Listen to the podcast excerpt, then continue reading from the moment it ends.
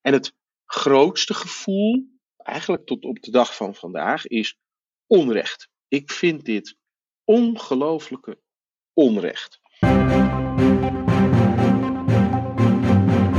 Welkom bij aflevering 1, de Americans Overseas podcast. Amerika is het enige ontwikkelde land ter wereld dat een belastingplicht heeft voor Amerikaanse staatsburgers, ongeacht waar ze wonen en werken. Ik ben Linda Mabelis en vandaag spreek ik met ervaringsdeskundige Daan Deurlacher. Geboren en getogen in Nederland kwam hij erachter dat hij toevallig ook Amerikaan was, doordat hij geboren is uit een Amerikaanse moeder. En dat hij ook aan een belastingplicht moet voldoen in Amerika. Daan, op welke leeftijd ontdekte jij dat je Amerikaan bent? Uh, dat moet zo'n vijf, zes jaar geleden zijn. Toen was ik dus 55. En ben je nog steeds Amerikaan? Ik ben nog steeds Amerikaan. Zo, hoe kwam je erachter? Op, eigenlijk op twee manieren redelijk parallel aan elkaar.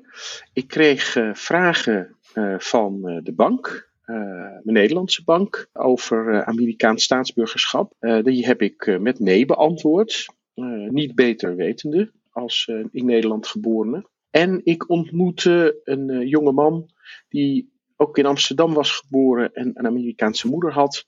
En daar middenin zit. Nou, die jonge man is inmiddels een van de twee, of inmiddels een van de drie partners bij, bij America's Overseas. En hij vertelde dat hij flink in de problemen zat. had zijn bedrijf verkocht. En er werden vragen gesteld omtrent zijn Amerikaanse staatsburgerschap. Is dat gaan uitzoeken en uh, nou ja, kwam er dus achter dat hij niet alleen Amerikaan was doordat zijn moeder Amerikaanse was, maar dat hij ook belastingplichtig was. En met name de verkoop van uh, dat bedrijf, dat heeft hem in de nodige problemen gebracht.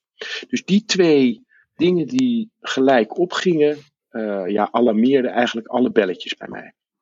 Maar je geeft aan, um, kwam erachter dat hij actie moest ondernemen, uh, ontdekte dat. Waar ontdekte hij dat? Bij officiële instanties? Nou, ik meen dat hij zijn bedrijf verkocht aan een Amerikaans bedrijf. En dat uh, standaardprocedure uh, was, en dat was allemaal pas later in het afrondende gebeuren van de verkoop, dat zeg maar, de nieuwe Amerikaanse eigenaar uh, vroeg om, of, of hij kon aantonen dat hij belasting compliant was, dus bij was met zijn belastingverplichtingen. Dat was een hele standaard vraagje, hè, die je bij wijze van spreken kon afvinken bij het, bij het kruisje. Maar dat heeft hem ja, waakzaam gemaakt en terecht ook. Want die vraag betekende: heb je in Amerika voldaan aan je belastingverplichtingen? Nou, dat had hij natuurlijk niet, want dat wist hij niet. Maar hoe kun je dat niet weten? Want jij had ook vragen van de bank. Dus had dat niet, had die vraag niet bij de bank jou aangezet om je te informeren daarvoor? Ja, dat is natuurlijk precies wat er gebeurde. Dus het, het gebeurde eigenlijk allemaal een beetje in één maand. Uh, en dan ga je googlen. en we praten wel over vijf, uh, ruim vijf jaar uh, terug. Toen was er nog niet zoiets als Americans Overseas. En dan kom je terecht op hele complexe websites van de IRS, dat is de Amerikaanse Belastingdienst. Dat is niet alleen in het Engels, maar ook nog eens uh, hele complexe Amerikaanse belastingtaal. Maar ik, uh, ik, begreep al heel snel dat wat ik hoorde waarheid was. met alle gevolgen van die. Maar wat deed dat met jou? Ik bedoel, werd je een beetje paranoia? Of zeg je van, nou, ik vond het eigenlijk wel oké. Als ik me daaraan moet voldoen, dan ga ik daarmee. Wat deed dat met jou? Uh, twee reacties. de eerste reactie was toen hè, mijn, mijn huidige zakenpartner Michael me dit verhaal vertelde. Heb ik hem letterlijk en figuurlijk geband. Dus ik heb gezegd, nou Michael, ik wil dit allemaal niet weten. Ik, ik, ik, ik wil ook niet meer met je praten. Hij heeft me wel uitgenodigd en gezegd, nou dat herken ik, dit gedrag bij mezelf. Zodra je dat wel wil, dan ben ik er. En ik geloof dat ik drie maanden of zo later pas een kopje koffie weer met hem ben gaan drinken in, in Wildschut Amsterdam. dus het ene was ja, het bennen, hè, het ontkennen en dit wil ik niet weten. Maar ondertussen heel onrustig gaan slapen. en op zoek gaan naar informatie. En het heeft, het heeft, heeft me paranoia gemaakt. Uh, dat merk ik tot op de dag van vandaag nog. Ik heb bijvoorbeeld alles wat maar met Amerika te maken had. En dan moet je denken aan mijn e-mailadres van me.com. dus van Apple, mijn Apple-account afgezegd uh, of naam veranderd in een, ja, een andere rare naam. En als ik googelde op dit onderwerp, dan deed ik dat bij voorkeur in de lobby van een hotel. Dus op een wildvreemde computer, omdat ik gewoon bang was. Ja, die IRS die kan dus zien dat ik aan het zoeken ben. Ja, en dat, dat zorgt ervoor dat ik niet meer de vrijheid heb om uh, niet verder te gaan. Hè. Dan, dan, dan ze. Dus die twee dingen, paranoia en ontkenning. Oké, en op een gegeven moment het kopje koffie met Michael. Jullie hebben doorgepraat. Michael was al een stuk verder. Die had al een aantal accountants gesproken. Jij bent eigenlijk meegegaan in die flow. En toen, belastingaangifte. Hè, op een gegeven moment ga je uit die ontdekking en zeg je: Oké, het is zoals het is. Ondanks dat er nog veel emotie bij zit. Ja, dat, dan slaan we toch wel een stukje over. Dat mag van mij wel hoor. Maar er zit tussen, laten we zeggen, dat tweede gesprek met Michael, kopje koffie. En iets gaan doen met belastingaangifte nog wel een half jaar. Ja, want je gaat dan met mensen praten. En mijn uh, ervaring was dat ik vertrouwde Michael wel, uh, maar het was voor mij een relatieve vreemde. En wat hij zei, ja, wie zegt dat dat waar is? Hij wees mij inderdaad door naar een van de accountants die hij had gebruikt uh, om uh, belastingaangifte te doen. Daar heb ik een gesprek mee uh, gehad, of misschien wel twee. Maar ik vertrouwde het ook niet helemaal. Dus ik heb ik misschien wel vijf, zes accountants opgebeld in Amerika. Dat op zich was al een drama-ervaring. Omdat je moet je voorstellen dat, en dat verschilde per accountant, maar Kijk, accountants zijn niet accountants geworden omdat ze de meest empathische uh, psychologen zijn. Uh, dat zijn vaak toch een beetje vaktechnische cijfermensen, uh, zullen het maar netjes uitdrukken. Dus die gesprekken waren over het algemeen zakelijk, hard. Yes, sir, that's your duty as an American. Of ja, meneer, u moet ook trots zijn Amerikaan te zijn. En daarom moet u. Dus je hoorde daar dingen ja, die je absoluut niet wilde horen. Dus dat heeft best wel een aantal maanden nog gekost voordat ik echt een keuze maakte, uiteindelijk voor diezelfde accountant die Michael had, want die was ook wel streng tegen me uh, als, hij, als hij me uh, informeerde. Maar nou, dat gaf toch de meeste, het meeste vertrouwen. En wat heeft het met jou zelf gedaan in die aantal maanden? Heb je het geaccepteerd? Nee, ja, ik heb het uiteindelijk geaccepteerd. Nou, ik ben gestopt met werken. Ik had een uh, nou, nog niet zo lang opgestart uh, bedrijf. En uh, ik kon me daar niet meer toe zetten. dit alles gaf mij het gevoel van, ja, waar doe ik het nog voor? Gelukkig had ik mijn zoon van toen 30 of 28 ook al in mijn bedrijf. Die kon geen baan vinden in die tijd. En die eh, die hielp mij en die, die heb ik echt gezegd, joh, ga het maar alleen doen, ik stop ermee. Dus je moet je echt wel voorstellen dat ik in een soort van vacuüm, boosheid, crisis uh, terecht kwam. En het grootste gevoel, eigenlijk tot op de dag van vandaag, is onrecht. Ik vind dit ongelooflijke onrecht. Wat ik wel gemerkt heb is, toen ik er eenmaal aan geloofde, kwam er ook wel een stukje rust bij me. Waarom? Omdat het, je kreeg regie. Als je alleen maar aan het zoeken bent, ik denk dat het een beetje zo is als uh, een diagnose van een dokter krijgen dat je ziek uh, bent, ernstig ziek bent. Het laatste wat je moet doen is heel lang googelen, want dat wordt het echt alleen maar erger van.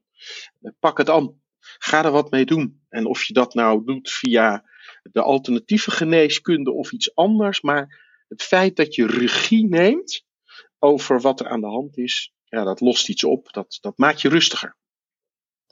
En heb je aangifte gedaan met het idee dat je geen Amerikaan meer wilde worden in de toekomst? Ja, met de volste, de volste overtuiging. De, de, de regels zijn dat je minimaal vijf jaar terug belastingaangifte moet doen in Amerika en dan mag opzeggen. Helaas was dat voor mij niet mogelijk, omdat ik dan twee jaar, hè, minimaal moet, moet je drie jaar belastingaangifte doen. Uh, en dan dus plus twee jaar, dus nog twee jaar door. Of in één keer vijf jaar terug. In mijn geval was die twee uh, extra jaar bovenop die drie uh, belastingtechnisch heel ongunstig. Omdat daar een belangrijk deel van de verkoop van mijn bedrijf in Nederland in zat. Dus ik ben voor Je drie wachten jaar, eigenlijk. Ja, drie plus twee. Ja. Die, die twee jaar die zijn nu een jaar over. Dus ik ga nu eigenlijk voor het eerst een overbodig jaar doen. Hè, het jaar Ja, 2020. En ik twijfel nog steeds. Oh jee. Ja. Wil je delen waarom? Ja, ehm, het, het is een beetje eh, pragmatisch. Eh, ik heb er nu heel veel eh, voor moeten doen. Eh, Ja. Om dat staatsburgerschap, het, het, het hebben van dat staatsburgerschap, het heeft me geld en heel veel stress gekost. Eh, en het zou me nog meer geld kosten om het op te zeggen, hè, want je moet dan eh, een, een, een, een extra fee betalen. Dus ik heb er iets voor moeten doen.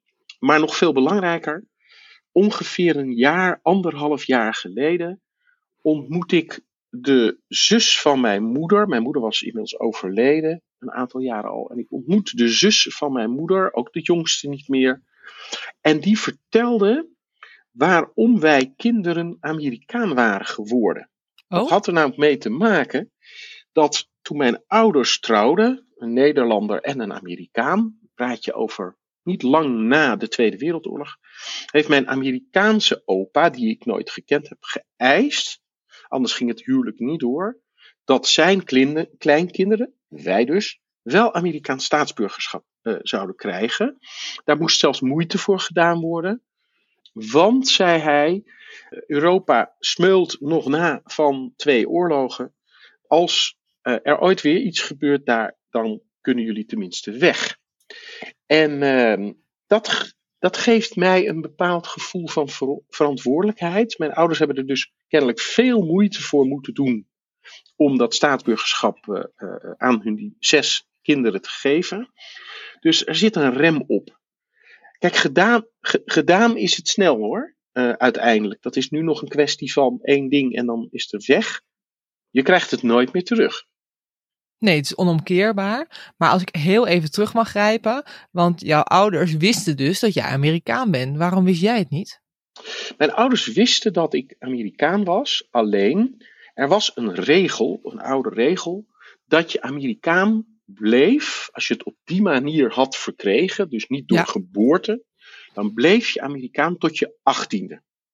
Daarna gingen de meeste mensen dan in militaire dienst van, in dit geval Nederland. Dan werd je meerderjarig en op dat moment verloor je automatisch je staatsburgerschap. Nou is het vervelende dat ergens in, ik meen 1978, net voordat ik 18 werd, hebben ze die wet met terugwerkende kracht teruggedraaid. En Waarom? dat wist jij niet. En dat wist ik niet, dat wisten mijn ouders ook niet. Er werd ook weinig bekendheid aan gegeven. Dat hebben ze gedaan omdat kinderen van, eh, van ambassadeurs, Amerikaanse ambassadeurs, die in Japan werden geboren, eh, dus opeens geen Amerikaan meer werden, eh, waren. En dat vonden ze onredelijk. Dus ze hebben gewoon gezegd: we draaien dat terug. En zoals Amerika is, dat doen ze dan. Maar communicatie is dan niet hun sterkste punt. Dus we wisten het niet. Heftig. Ja. Met Michael ben jij doorgegaan. Heb je ook gesprekken gevoerd. En wil je ons meenemen naar het moment dat jullie dachten: hier moeten we iets mee doen? Ja, nou, het, het, laten we zeggen, het, het schip was van de wal. Hè, dus het, eh, het aangifte doen was begonnen. Eh, wat ik wel weer interessant vond, eh, als ik daarop terugkijk, is hoe belangrijk het is om daarin ook zelf een stuk regie te voelen. Omdat, kijk, Amerikaanse accountants, ja, die doen aangifte volgens de Amerikaanse regeltjes. Ja. Eh, want dat is hun ervaring. En dan blijkt toch wel dat als je zelf blijft nadenken en ook een beetje in de driver's seat blijft en niet zegt, nou hier zijn de papieren, toedeledoki, ik hoor het wel, dat je nog best veel dingen kan beïnvloeden. Dus dat ik, ik leerde eigenlijk, en Michael heeft eigenlijk hetzelfde in zijn proces gehad, dat hij bijvoorbeeld een tweede accountant ernaast had aangenomen, omdat hij het allemaal niet zo vertrouwde. En dat heeft hem geen windeieren gelegd. Er kwamen toch wel adviezen over en weer, ideeën over en weer, om de schade van het belasting moeten betalen in Amerika te beperken. En eigenlijk begon uh, het idee om iets te gaan doen hiermee door, twee, door die twee dingen. Dus door uh, aan de ene kant dat stukje onrecht, van nou, hoe kan het dat, uh, dat wij dit moeten? Hoe kan het dat als ik het aan een Nederlandse accountant, mijn Nederlandse accountant vraag, dat hij zegt: nee hoor, dat is niet zo. Er is een verdrag ter voorkoming dubbele belasting. Dus zolang jij in Nederland belasting woont, woont en in Nederland belastingaangifte doet, hoef je in Amerika niets te doen. Nou, dat is fout. Dat is, laten we zeggen, een stukje van het verhaal, maar echt niet juist en niet het hele. Dus ik werd daar een beetje bozig om. Merkte ook dat als ik op een verjaardagspartijtje bij iemand was in die tijd, uh, dan ging het bij mij eigenlijk over niets anders. Als iemand vroeg hoe gaat het met je, dat iedereen mij aankeek van joh. Je bent niet goed. Je bent niet goed in je hoofd, je bent paranoia. En dan zat er in dat kringetje van die verjaardag altijd wel iemand. Maar lijkbleek wegtrok. Ja, die dezelfde reactie had als ik ooit bij Michael. namelijk stilletjes worden. En dat heeft hem echt de motivatie gegeven van wij moeten de wereld redden. Wij moeten mensen informeren over het feit dat dit er is. Wij moeten de politiek in Nederland informeren dat dit er is. En wij moeten uh, routes vinden voor die mensen door middel van accountants die betaalbaar zijn. Want ik weet niet precies wat Michael betaald heeft, maar veel. Uh, per slotverrekening heeft hij allerlei wegen moeten uh, vinden. En hij heeft mij eigenlijk, hij was eigenlijk een beetje de American Overseas voor mij. Uh, want hij heeft mij weer heel veel geld gespaard. Dat moet hij trouwens niet horen, want dan krijg ik misschien nog een rekening van hem. Maar je, je snapt wat ik bedoel. Hij heeft mij veel tijd bespaard door wat hij al had uitgevonden aan mij door te geven. En dat, die, die dingen tezamen maakten dat we tegen elkaar zeiden: ja, hier moeten we wat mee doen. En wat heb je ermee gedaan? Een, samen een website gemaakt, de naam bedacht, gedeponeerd. En die website helemaal gevuld, ook met hulp van accountants, met ja, wat betekent dit eigenlijk? En dat alles in Jip en Janneke taal. Gewoon een simpele, begrijpbare taal. Toen kregen we een, ook een beetje per toeval, een, eh, een interview in de Telegraaf, de financiële Telegraaf. Ja, toen barstte de bom. Want toen opeens, ja, de telefoon ging. En uh, uh, we hadden nog niet eens een kantoor.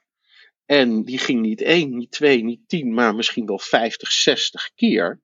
Uh, met, met mensen die zeiden: Ja, maar hoezo? Dit, heb ik, dit probleem heb ik dan ook. En toen hebben we geluisterd en verteld die mensen geprobeerd gerust te stellen. Alleen toen kwam dus de volgende vraag. Ja, maar als ik aangifte moet doen, dan wil ik ook aangifte doen. Help mij daarbij. Ja, dat konden wij natuurlijk zelf niet. En om ze nou naar zo'n dure accountant toe te sturen waar Michael en ik waren geweest, dat had ook niet zoveel zin. Kortom, toen kwam al snel de behoefte om een netwerkje op te zetten van betaalbare accountants, het liefst ook in Nederland, maar die waren nou, nog niet op één hand uh, te tellen, die, die, dat, die dat voor een relatief, uh, iedere euro die je hier aan uitgeeft is te veel, vind ik, maar die voor een relatief betaalbare prijs dit konden doen. En uh, ja, zo kwam van het een het ander. Wat is je doel met de Merkers Overseas? Wat was het doel met de Merkers Overseas? wat mij betreft is het, het haal het was maar weg. Dat is nog steeds wat het is. Het publiek, dus de potentieel getroffenen, bewust maken van. Dus dat ze weten dat dit er is. Tools geven, informatie geven over wat het inhoudt. Maar dat dan eigenlijk stoppen. dus, dus wij vinden dat ieder individu, net zoals wij zelf, de kans moet krijgen om goed geïnformeerd te worden. Het langzaamaan te gaan begrijpen en dan te bepalen wat hij ermee doet. Dus dat is één missie. Tweede missie is voor diegenen die er wat nou ja, mee willen, is het foute woord, maar vinden dat ze hè, hier vanaf moeten van dit probleem, door er wat aan te doen, om die te helpen. Dus uh, gewoon hulp te geven met het doen van de procedures. En uh, het derde is de Nederlandse en Europese politiek uh, informeren over jongens, jullie hebben afspraken gemaakt in de tijd, hè, de zogenaamde FATCA, uitwisseling van belastinggegevens. Daarmee heb je een onbedoeld een groep Amerikanen. Dat is niet alleen een Nederlands fenomeen, maar dat is in alle landen. je hebt een groep Amerikanen die daar toevallig geboren zijn of uh, zoals in ons geval een Amerikaanse ouder hebben, die worden net zo hard getroffen. Uh, dat heb je natuurlijk niet bedoeld, dat was je je niet bewust van als politiek, maar die fout moet je rechttrekken, want daar gaat iets helemaal mis. Dus dat zijn de drie opties. Informeren, helpen bij het uh, proces, de procedures en ja, proberen te, te, te stoppen met deze ellende. Dan kunnen we onszelf opheffen. En dat is uiteindelijk het doel, onszelf op en zelf heffen. Ja, in principe zou dat prachtig zijn. Als het uh, uh, zou mooi zijn, hè? niet ja. meer nodig is. In ieder geval, kijk, je, je, als dat die belastingplicht er blijft, dat weten we zeker. Amerika gaat echt niet zijn belastingstelsel, zijn fundamenten van het belastingstelsel aanpassen.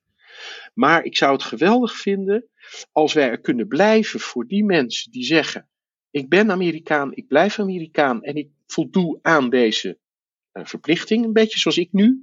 Ik heb je nou, het is een beetje business as usual ieder jaar. Ik stuur ja. dat nu op en ik doe het. Ja, het kost me een beetje geld, maar het is, ik, word er geen nacht, ik word er geen nachtje meer wakker van.